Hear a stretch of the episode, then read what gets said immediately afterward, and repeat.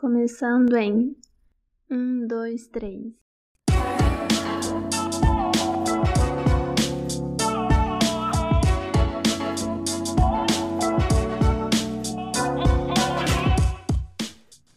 Olá, bem-vindos a mais um episódio da série Carreiras.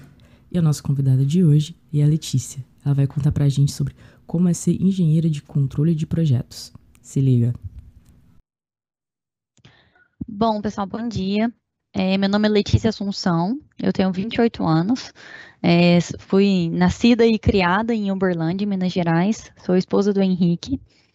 É, eu me graduei em Engenharia Elétrica pela Universidade Federal de Uberlândia e fiz um MBA em Gestão Empresarial na Fundação Getúlio Vargas, né? É, eu trabalho na Bayer há oito anos e atualmente eu estou na posição de gerente de controle de projetos de engenharia. É, você havia me pedido para contar um pouquinho sobre a minha escolha, né, da engenharia, como que eu é, cheguei até a engenharia.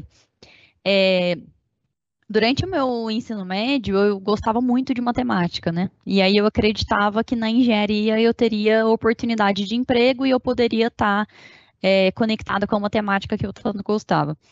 É, no início eu queria engenharia química, é, eu tinha várias pessoas conhecidas, né, que faziam, que gostavam muito do curso, é, mas o curso era anual. E aí eu prestei engenharia elétrica na metade do terceiro colegial, mais para testar, né, se eu passaria, né, qual seria a pontuação que eu teria. É, mas eu acabei passando e eu me, inter... me interessei bastante pela parte de projetos residenciais, de sustentabilidade. É, quem... O que é interessante porque hoje não tem nada a ver com o que eu faço, né? a gente escolhe a graduação muito jovens, né? E eu acho que a gente tem pouca informação do que, que das opções de carreira que cada um dos cursos tem. É, e aí, durante a graduação, mudei muito, assim, né? É, fui, fui, tendo contato com outras pessoas, né? Conhecendo um pouco durante o estágio, e aí abriu muito mais é, opções que eu não imaginava que existiam, né? Que foi é, por onde que eu segui a minha carreira a fase da graduação em si foi uma frustração muito grande para mim, né? Eu tinha uma expectativa de que a gente iria sair da graduação preparados para o mercado de trabalho.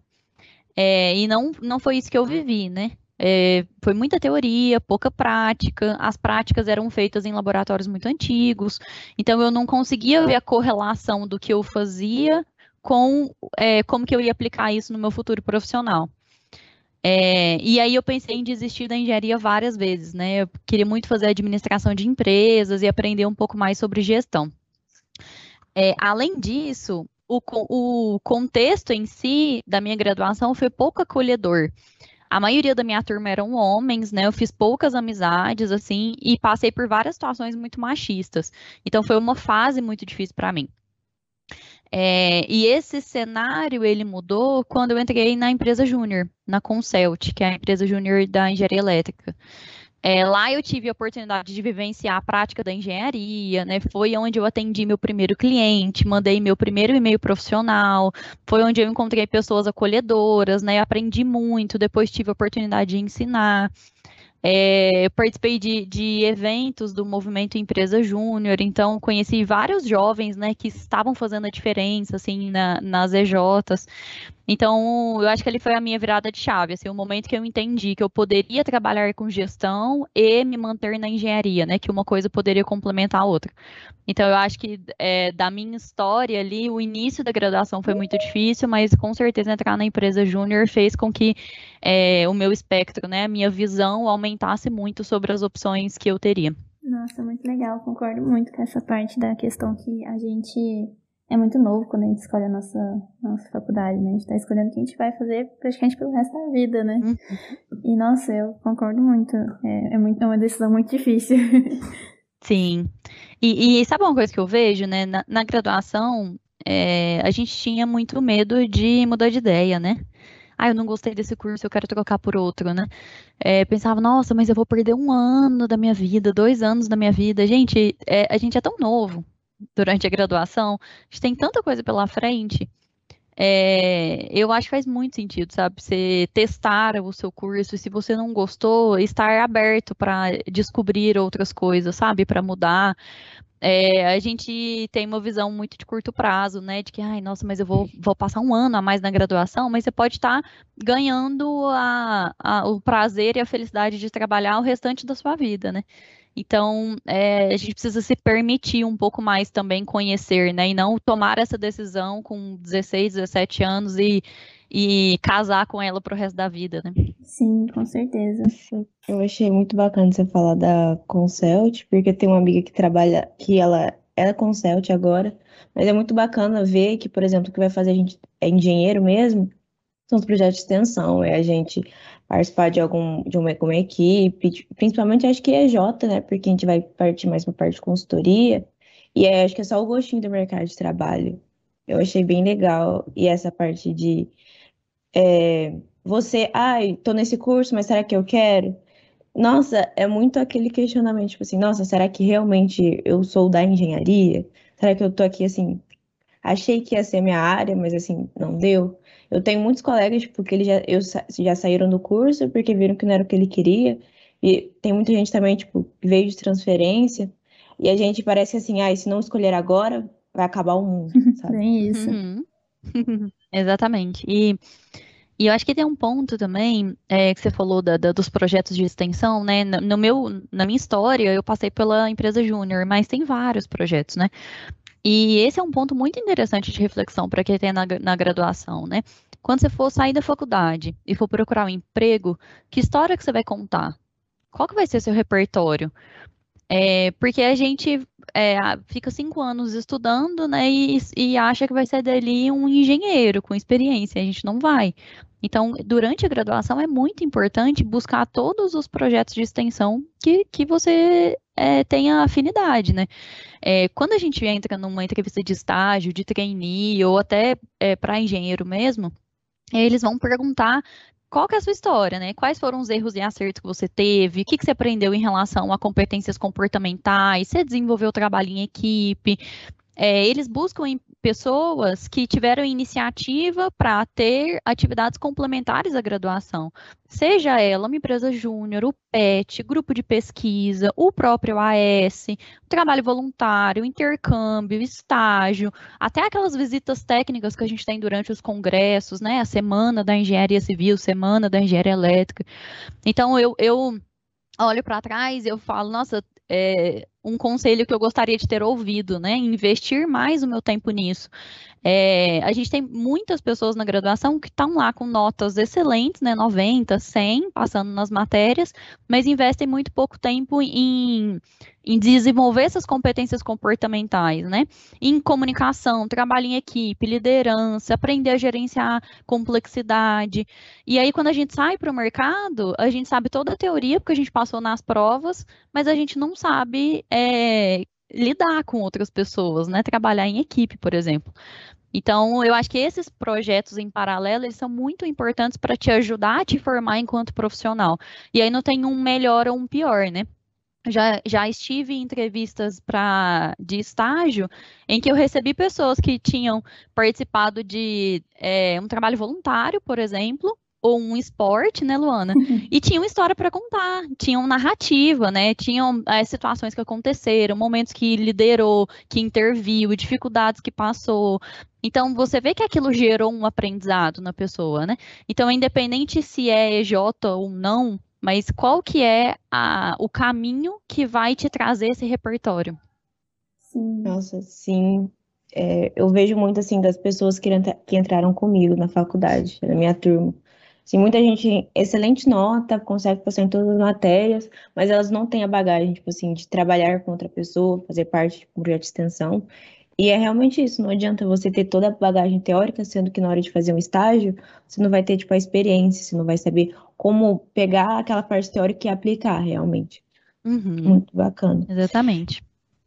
Aí agora é, eu queria saber mais sobre a área que, que você atua, o que, que você faz, como que é o dia a dia, por que, que você escolheu essa área?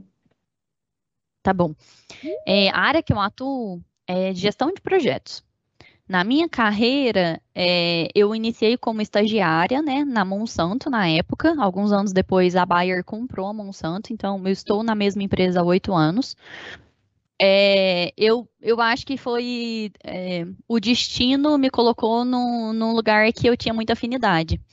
É, na própria empresa júnior, é, eu já trabalhei com gestão de projetos. E aí, quando eu fui prestar o processo de estágio na Monsanto, eu também caí na área de gestão de projetos. E aí eu, eu tive muita afinidade, né? Então toda a minha, minha carreira, esses oito anos, foi em gestão de projetos, só fazendo movimentações internas dentro dessa área, né? Para aprender é, vários pontos de vista da mesma, do mesmo assunto. Então, eu comecei como estagiária, fiquei dois anos como estagiária na Monsanto. Em seguida, eu fui engenheira de custos. É, depois, eu fui engenheira de projetos. É, em seguida, eu fui PMO, e agora estou como gerente de controle de projetos. E o que, que a gente faz, né? Essa, essa área de gestão de projetos. A gente atende clientes internos da nossa empresa, é, de outras áreas, né, que precisam realizar algum tipo de investimento em um ativo, que a gente chama. Então, é como se a gente fosse adquirir um novo bem para a empresa ou melhorar um bem existente. Então, por exemplo, né, essas áreas precisam é, a área de manutenção da nossa empresa precisa instalar um novo equipamento, ou precisa construir um novo prédio, é, ou fazer alguma melhoria de segurança, instalar um sistema de proteção em combate a incêndio. Então, toda vez que eles precisam é, melhorar, expandir ou adquirir novos ativos, equipamentos, prédios, eles chamam a nossa área. É, e esses projetos que a gente recebe, eles são, em sua maioria, multidisciplinares. Então, são projetos que envolvem várias das engenharias, né? No mesmo projeto, eu tenho um pouco de engenharia elétrica, civil, mecânica, automação. Então, eles não são específicos, eles são multidisciplinares. Então, como que funciona, né? As áreas da empresa levantam as necessidades, quais projetos eles vão querer, é, a gente tem um exercício de planejamento em que a gente prioriza esses projetos, então vê quais são mais urgentes, quais têm mais benefícios para a empresa, ou se é para atender alguma norma, alguma legislação que também precisa ser priorizado.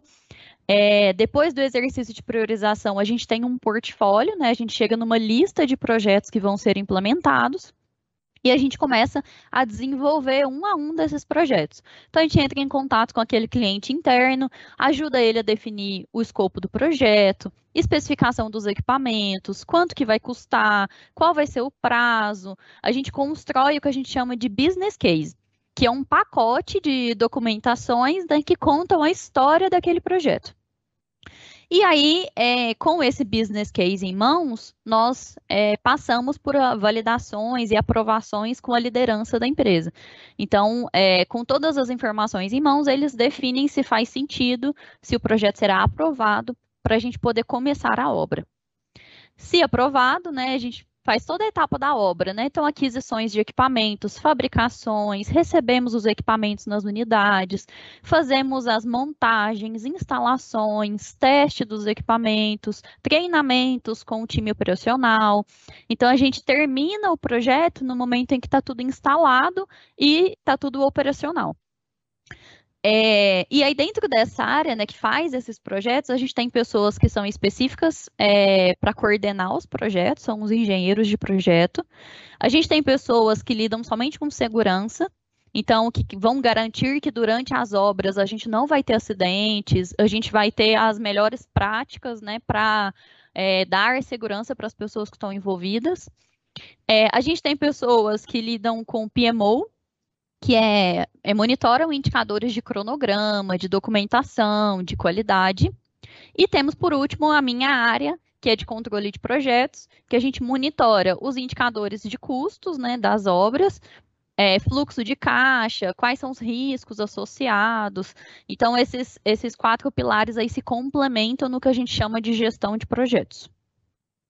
E o meu dia a dia, é, hoje, né, ele é. Eu estou de home office há um ano e meio.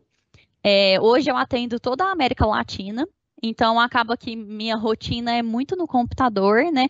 Eu já fui em um momento da minha carreira engenheira de projetos de campo, então eu ia para a obra, ia, ficava na unidade todos os dias, né?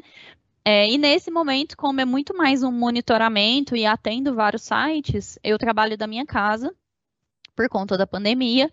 É, e fico é, fazendo as análises, as reuniões, né, como se fosse uma consultoria mesmo, ajudando os engenheiros na tomada de decisões. Que bacana. Achei muito chique. Nossa, muito chique mesmo. eu, eu acho assim, é porque assim, eu não tenho ideia de nada, sabe? Assim, por exemplo, principalmente essa área de, essa área de construção. Você viu? Porque na minha cidade, tipo assim, tudo é pequeno, sabe? É só o pedreiro, vai lá, tem um engenheiro que assina. Aí a construção, assim, uma coisa grande, eu não tô, eu, assim, não sei. Agora que eu tô acompanhando, que eu tô em Uberlândia, tem um prédio que tá construindo. Mas aí, a, até a primeira empresa que você trabalhava, ela mais nessa parte mesmo de construção? Ou mudou depois que a Bayer comprou? É, o core da, da, da Monsanto, ele era. Eu trabalhava numa unidade de semente de milho. Então, o que a gente fazia era é, os investimentos necessários para que aquela unidade continuasse produzindo a semente de milho. Né? Então, o core da empresa nunca foi engenharia. A engenharia é uma área de suporte.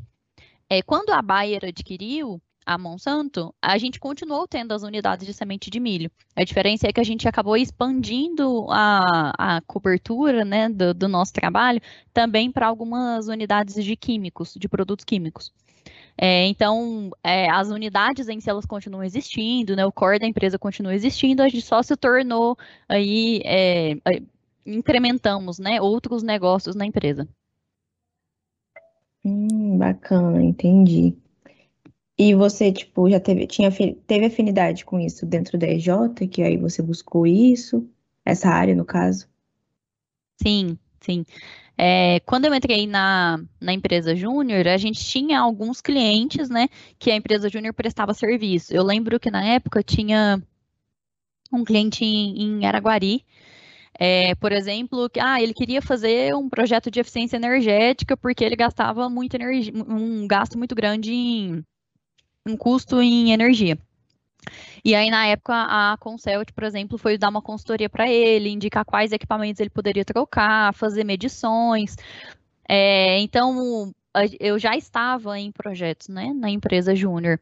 Mas era, é, a empresa júnior era um, uma experimentação, né? Ela tinha projetos pequenos, né? Eu não conseguia ver na mesma magnitude do que eu vi é, dentro da empresa que eu trabalho, né? Mas foi é, talvez um primeiro contato que me ajudou a entender se eu tinha interesse naquela área ou não. É, e aí, eu acho que o estágio também foi muito importante nesse sentido, né? Fiquei dois anos no estágio. Então, acaba que é um, é um momento em que a empresa está investindo em você, te ensinando, te preparando.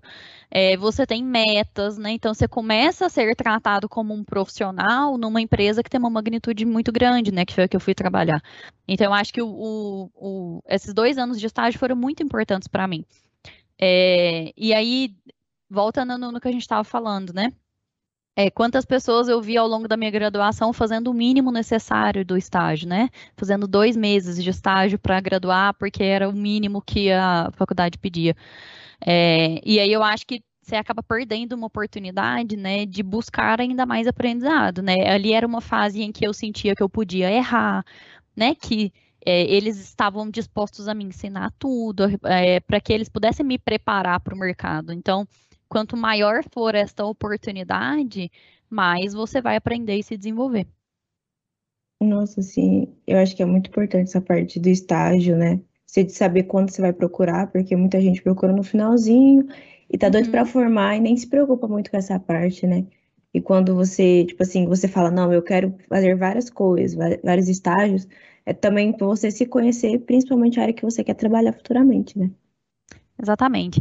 E assim, eu não quero romantizar, né? Porque é, não foi fácil, né? A graduação ela tem uma carga horária grande. Foram dois anos bem, bem difíceis para mim, assim, porque eu tinha que conciliar as minhas horas na empresa, as minhas horas aula, mais o estudo, né, para as provas. É, então é, é uma fase é, desafiadora eu diria, né? Mas ela é recompensadora também, sabe? Eu acho que traz muitos resultados, assim. E, e, por exemplo, teve momentos em que eu tive que escolher pegar menos matéria, né, para eu conseguir equilibrar as duas coisas. Se eu tivesse, né, com foco em me formar o quanto antes e pegar o máximo de matérias possíveis, aí eu com certeza não teria conseguido fazer o estágio. Então, é escolhas, né, que a gente acaba tendo que fazer. Com certeza, nossa. É, eu, assim, comecei estágio tem pouco tempo e, nossa, para mim é um desafio enorme eu conseguir conciliar a faculdade e o estágio, né? E, nossa, uhum. é, realmente a gente tem que priorizar, né? E eu acho que essa questão do estágio, ela dá até mais é, vontade de você aprender, porque você está aplicando aquilo que você aprendeu, né? Então fala, nossa, eu vou poder aplicar isso no meu trabalho, então eu quero saber. Quando a gente está só na faculdade, a gente, a gente não consegue muito bem ver os pontos de aplicação, né? E quando a gente vê, a gente fala, nossa, dá para usar isso, tipo assim, é real o que eu tô aprendendo. Uhum. Tem muito esse sentimento. É, primeiro, parabéns pela trajetória, é muito bom ver pessoas assim, pelo menos, ainda mais perto da, da gente, assim, então, parabéns. E uma Obrigada. outra dúvida que eu tenho também é em relação a esse início de carreira, né? Você começou a sua carreira numa empresa muito grande, muito renomada, e e da indústria. E eu confesso que eu fiz estágio na indústria e uma das coisas que me motivou a sair, agora eu não faço mais, foi a questão da contratação, assim, né? Tipo, após o estágio, tipo, ah, terminei o estágio, vou ser contratada. E eu ouvi também, tipo, por exemplo, de outras amigas minhas que, inclusive da Baia também, que falava, ah, eu vou, tô, acho que vou optar por outro estágio, porque eu não sei se é, tem muita conversão ali na, na contratação. Daí eu queria saber como é que é um pouco disso para você, porque uma das coisas que mais me desmotiva na, na indústria é exatamente isso.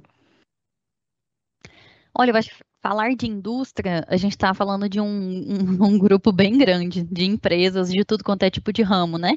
Então a gente não pode, é, a gente tem que ter esse cuidado para não generalizar, né? A gente vai ter indústrias que vão ter uma taxa de contratação alta e outras menores, né? Então eu acho que isso é um ponto para se olhar empresa a empresa. É, e não por setor, talvez, né? Porque isso varia muito.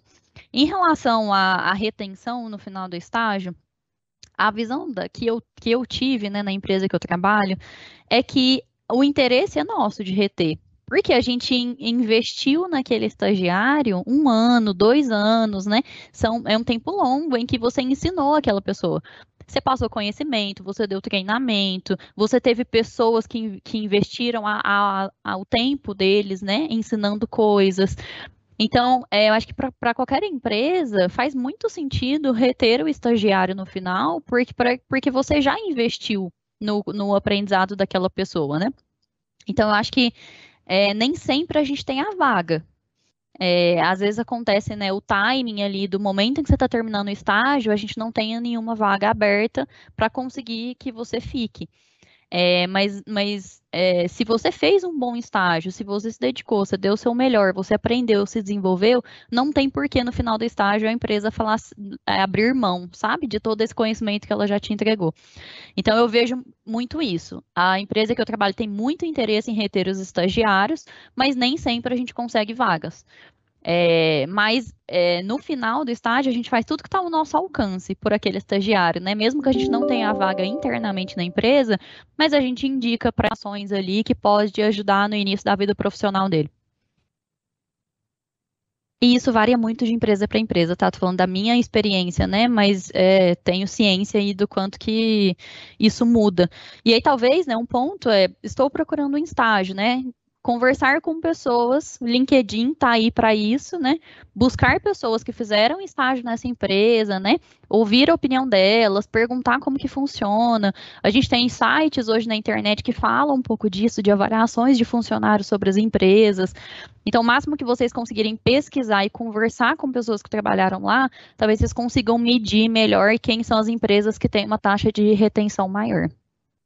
E não se esquecer que no fim do dia, você tem que fazer um bom trabalho, né? A, gente, a empresa tem muito mais interesse em contratar aqueles que se dedicam mais, né? Que se entregam a essa experiência, que dão o melhor de si. Então, que também tem um, um, uma parte, né, que está relacionado ao resultado que você entregou. Entendi. Muito obrigada. Imagina. Sim, eu tenho só uma pergunta assim, saindo fora, mas só tenho uma dúvida os estágios que, tipo, a Bayer tem agora, é só estágio, tipo assim, aqueles obrigatórios, aquelas tem estágio de férias, RS? Não, eles têm é, dois programas, né? Um programa que é estágio agro, que é específico para estudantes de agronomia, que é, são seis meses, é, e tem o programa de estágio corporativo, que ele pode ser de um ano, passível de renovação pra, para dois anos. É, e, e, aí eles abrem né, a, as inscrições duas vezes por ano, é, você se candidata, né, lá no próprio site, são várias fases, né, que passa desde dinâmica de grupo, entrevista com gestor, tem no início uma prova, né, com, com alguns quesitos, é, todo ano muda um pouco esse processo, tá? É, e aí você se candidata e é alocado numa, numa área, em específico. E aí, de início, você tem um contrato de um ano. É, caso né, seja de interesse seu e de interesse da empresa, ele pode ser renovado para o segundo ano. Então, é, a gente não trabalha muito com estágio de férias, tá? É só esse estágio que é com um período maior.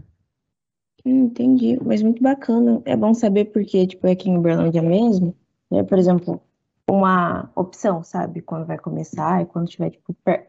assim, no meio da graduação, mais pro final. É, agora eu queria saber as principais características comportamentais que a sua área pede, que é tipo pré-requisito da sua área.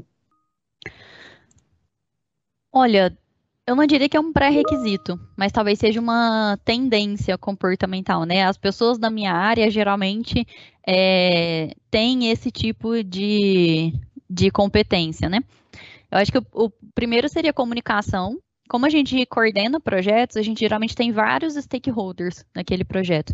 Então é muito importante a gente dar visibilidade de como que o projeto está indo, de quais são as preocupações que a gente tem, do que, que a gente precisa do envolvimento das outras áreas.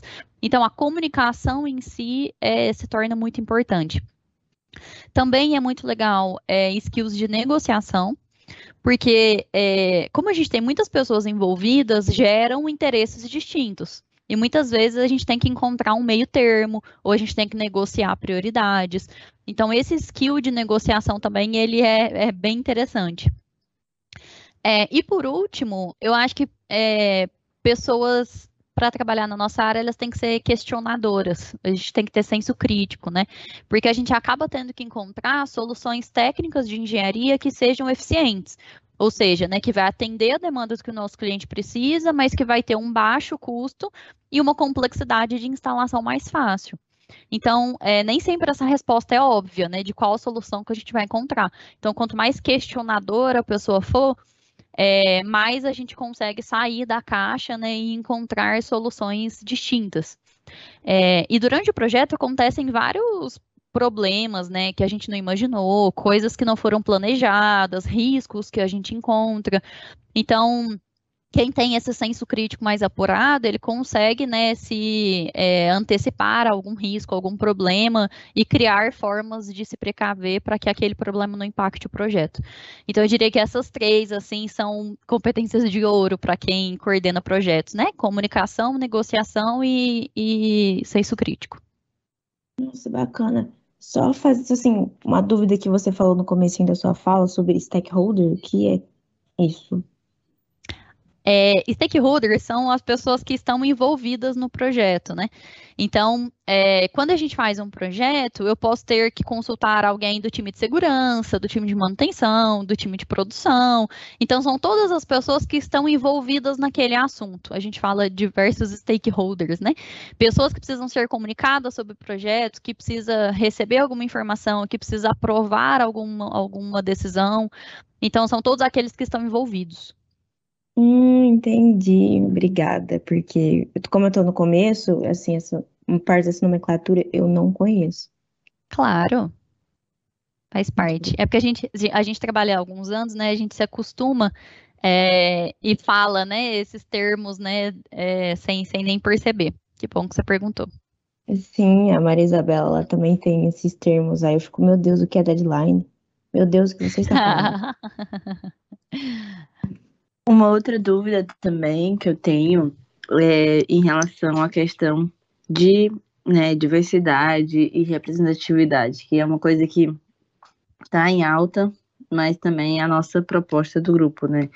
Então, eu queria entender como que é para você, tipo, como que é na sua área, se tem se você sente essa presença masculina muito forte, se você vê que ainda tem muita oportunidade, como que é para você essa questão aí dentro? A nossa área é predominantemente masculina, né? Tanto na graduação quanto no meu trabalho. É, hoje, menos de 20% do nosso time na América Latina é formado por mulheres. É, no início, quando eu entrei, eu tive mais dificuldade para lidar com esse ambiente, né? Quando eu estava no estágio, praticamente todos os engenheiros de projeto do meu time eram homens, é, e eu tinha muita dificuldade de me enxergar fazendo aquele trabalho, né? Quando eu pensava no meu futuro, ah, que vaga que eu tenho interesse, eu olhava para a vaga de engenheiro de projetos e falava, nossa, mas não, parece que eu não me encaixava, sabe? Eu não me via, eu não conseguia me enxergar fazendo aquilo. Tinha o sentimento de que eu nunca estaria preparada o suficiente ou teria conhecimento técnico suficiente para sentar naquela cadeira. É, e o ambiente naquele momento, ele era um time muito competitivo é, muito masculino e muito competitivo. Então as reuniões eram assim, todas um interrompendo o outro, né? Um falando em cima do outro. Eu tinha muita dificuldade de expressar a minha opinião, de encontrar o meu espaço. Ao longo dos anos, né, é, duas coisas aconteceram que mudaram esse cenário. O primeira delas é que eu vejo que as empresas começaram a enxergar a importância de falar sobre inclusão e diversidade. Então, a empresa que eu trabalho, é, o meu time se reestruturou, a empresa começou a falar mais sobre inclusão e diversidade, a incentivar outros tipos de comportamentos e competências que fossem mais inclusivas. Então, a gente começou a trabalhar esse assunto internamente. E em paralelo, é, eu amadureci, eu cresci, eu aprendi a me posicionar, a falar quando eu estou incomodada com alguma coisa, a intervir por alguma mulher do nosso time que não esteja tendo voz.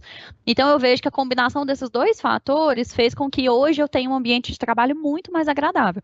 A empresa está crescendo e amadurecendo sobre inclusão e diversidade, e eu é, também amadureci né, nesse meio tempo, então eu sinto que hoje eu tenho mais facilidade para lidar com situações adversas.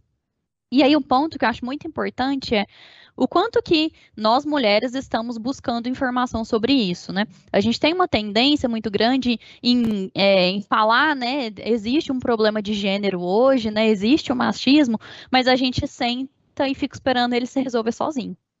Então, a reflexão que eu trago é o quanto é, cada uma de nós tem buscado informação e tem buscado mudança de comportamento para fazer a sua parte para mudar esse cenário. Em 2019, eu fui para a Califórnia e fiz um curso na Universidade de Stanford, que é um curso que chama Women Leaders. Ele era um curso focado exclusivamente para mulheres e ele tratava sobre como eu, enquanto mulher, posso tomar as rédeas da minha carreira e agir de forma estratégica e não ficar sentado esperando que o mundo vai se resolver sozinho. Então foi um curso que mudou minha visão em vários quesitos, porque ele mostrava quais são é, as tendências comportamentais que as mulheres têm, e ele era baseado em estudos de Harvard, né, ou de instituições bem conhecidas. E aí, baseado nessa tendência comportamental, ensinava técnicas de como que a gente vira o jogo. Então, ele foi muito importante para mim porque me ajudou a enxergar o que, que eu tenho que fazer para mudar o meu entorno, ao invés de sentar e esperar que a situação se resolva sozinha, né? Então, é, talvez um insight sobre isso, né? É comecem a ler mais sobre o assunto, a fazer exercício de autoconhecimento, a identificar quais são os gatilhos, né, que atingem vocês, estruturar de uma forma mais estratégica como que vocês querem se comportar, como se posicionar em cada ambiente. Então é um tema é, que a gente não pode negar que existe, né? É um tema que ainda impacta muitas mulheres, mas que a gente precisa sair dessa posição estática, né? E a gente começar a mudar esse ambiente. Nossa, muito legal. E amei esse curso, inclusive. Se depois você puder passar para a Lu direitinho, a gente vai procurar também.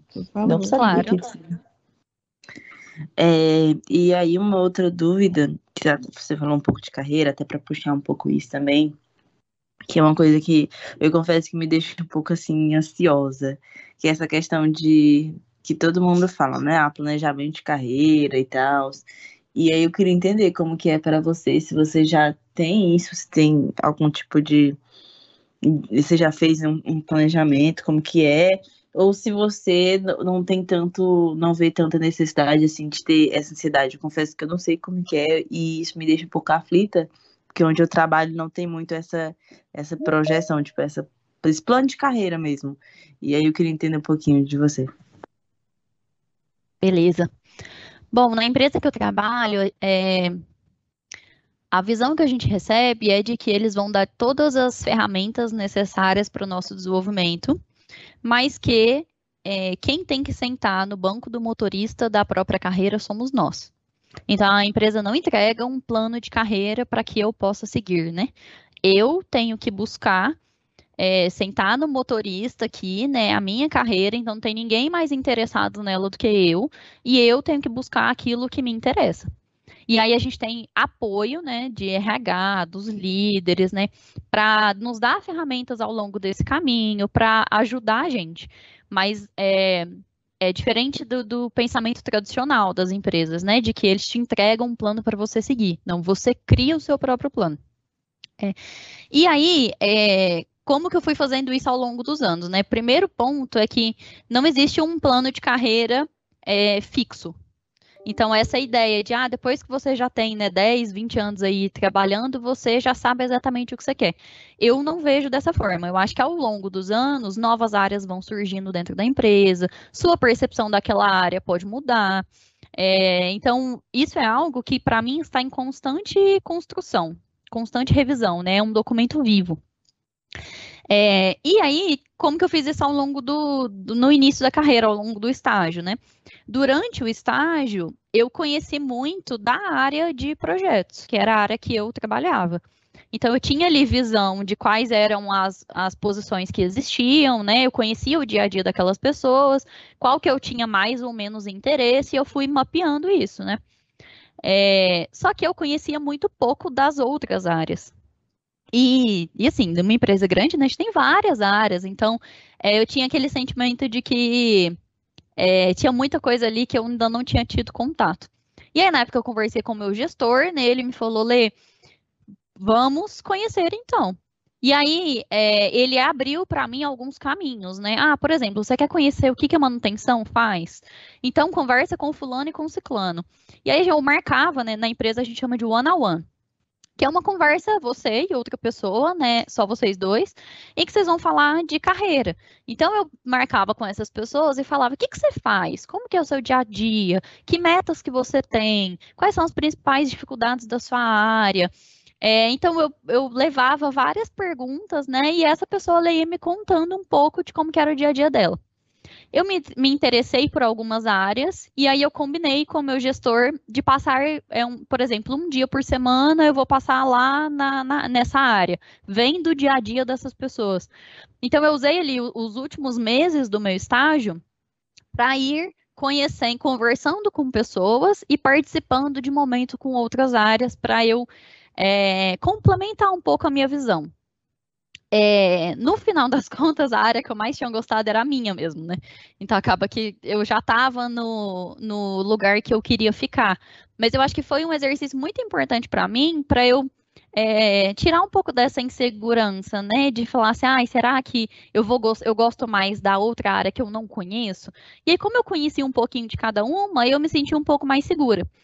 Ao longo é, eu fui efetivada como engenheira né, na minha área e ao longo dos anos é, você vai tendo contatos com vários assuntos que vão acontecendo com essas outras áreas, então você acaba conhecendo mais, né? E aí na nossa empresa você mapeia aqueles, aquelas áreas que você tem interesse, né? Então eu coloco, ah, meu próximo passo de carreira é ser supervisor da área XPTO, né? Da área tal. É, e aí, se abre essa vaga, por exemplo, eu posso me candidatar num processo seletivo, é, ou eu posso fazer uma conversa com o líder dessa área, demonstrar para ele que eu tenho interesse. Então, você vai construindo esses caminhos, né, para chegar nas posições que você tem interesse. Não sei se eu respondi, sua pergunta ficou clara. Ficou sim, muito obrigada. Nossa, sensacional toda a sua história, toda a sua sabedoria, assim, muita coisa pra gente absorver. Mas, é, por fim, assim, pra gente dar uma encerrada, né, Eu queria te perguntar, Letícia, se você tem algum livro ou algum curso para indicar, você já falou, né, sobre Women's Leaders, é muito interessante. E alguma dica também que você quer dar para a gente que está nesse começo de carreira, procurando estágio, já estagiando? Bom, eu acho que uma dica é estuda em línguas. Essa é uma dica muito preciosa e muito batida, né? Muito comum, assim, mas eu ainda vejo muitas, muitos jovens que não têm é, investido tempo, né, em, em, se dedicar a isso. É, eu, eu sou suspeita para falar, né, porque eu trabalho numa empresa multinacional, então a gente acaba que usa bastante, mas eu tenho, assim, 100% de certeza que eu não teria tido a carreira que eu tive até agora se eu não falasse bem inglês. É, eu uso no meu dia a dia todos os dias, tanto inglês quanto espanhol. É, desde o meu estágio, lá na minha entrevista de estágio, eu fui entrevistada em inglês. Várias das posições que eu passei, eu precisei usar o meu inglês.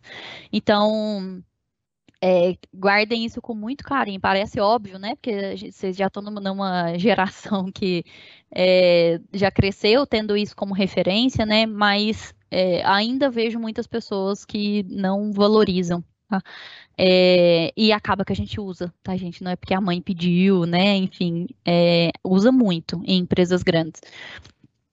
É, uma outra é, coisa que eu gosto muito, eu acho que é a gente precisa muito de inspirações em referências femininas, né? O AS está aqui para isso, é, mas buscar ao máximo referências para isso. A gente se sente muito pouco representada quando a gente olha, né, os CEOs das empresas, os grandes cargos de liderança, é, o próprio governo, né? A gente tem poucas referências femininas, então isso acaba influenciando muito o nosso comportamento. A mulher se candidata menos às vagas dos que os homens, a gente tem uma cobrança muito maior, uma insegurança muito maior.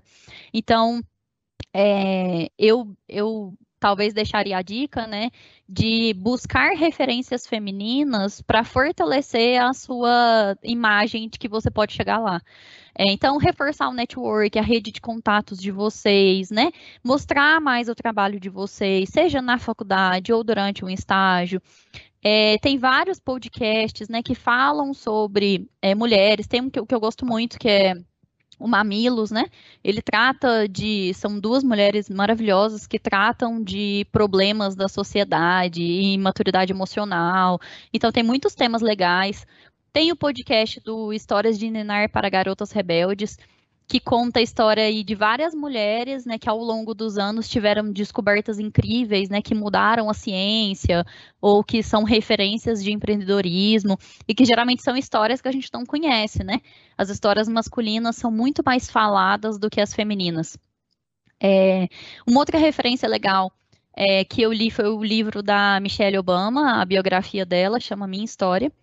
É, eu acho que ela conta de uma forma muito leve, assim, como ela foi passando pelas dificuldades da vida e como ela se tornou uma referência feminina tão forte. É, então, assim, entre algumas dicas, né, mas talvez a conclusão seja quais são as referências femininas que eu tenho buscado no meu dia a dia, né? São é, de mulheres que e são vistas como bonitas, né, e, e só, ou são mulheres que estão se desafiando intelectualmente, que estão é, sendo empreendedoras, que estão crescendo nas suas carreiras, que estão preocupadas com o futuro, com a sustentabilidade. Então, eu acho que é busquem boas referências, né, de pessoas que vão ajudar dentro da nossa cabeça a construir a visão que a gente tem do que o que uma mulher é capaz, porque eu acho que isso reflete muito no nosso comportamento sobre a gente mesma. Uau, importantíssimo isso. Nossa, fica aí pra gente pensar, né? É, acho que é isso, então. É, nossa, muito obrigada. Estou muito feliz com a nossa conversa. É muita coisa pra gente se inspirar e pegar de referência. E eu só queria agradecer mesmo, assim, por você né, ter disponibilizado esse tempo, que eu sei que é corrido para você. E acho que é isso, meninas. Vocês têm mais alguma coisa para perguntar? Um ponto? Não tenho, só agradecer também pelo tempo, pela troca de experiência, que foi muito, muito enriquecedora, assim, muito gratificante, de verdade. Muito sucesso. Obrigada. Eu que agradeço. Eu acho que é uma oportunidade de poder falar para mais é, jovens mulheres, né? É, a gente precisa muito de ter exemplos, de ter referência, da gente acreditar na gente mesmo. Então, eu tô, tô à disposição aí o que eu puder ajudar. E obrigada pela oportunidade, viu? Com certeza, pode deixar que a gente vai ter futuras parcerias aí, sim, Letícia. Vamos conversando Conte comigo. no futuro a gente fazer mais coisas juntos. Muito obrigada.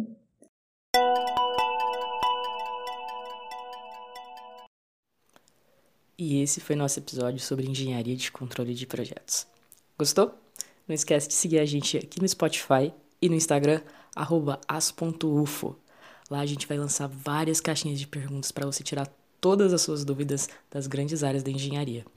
Bom, eu vou ficando por aqui, mas eu te espero no próximo episódio. Esse é o Impulsionaz.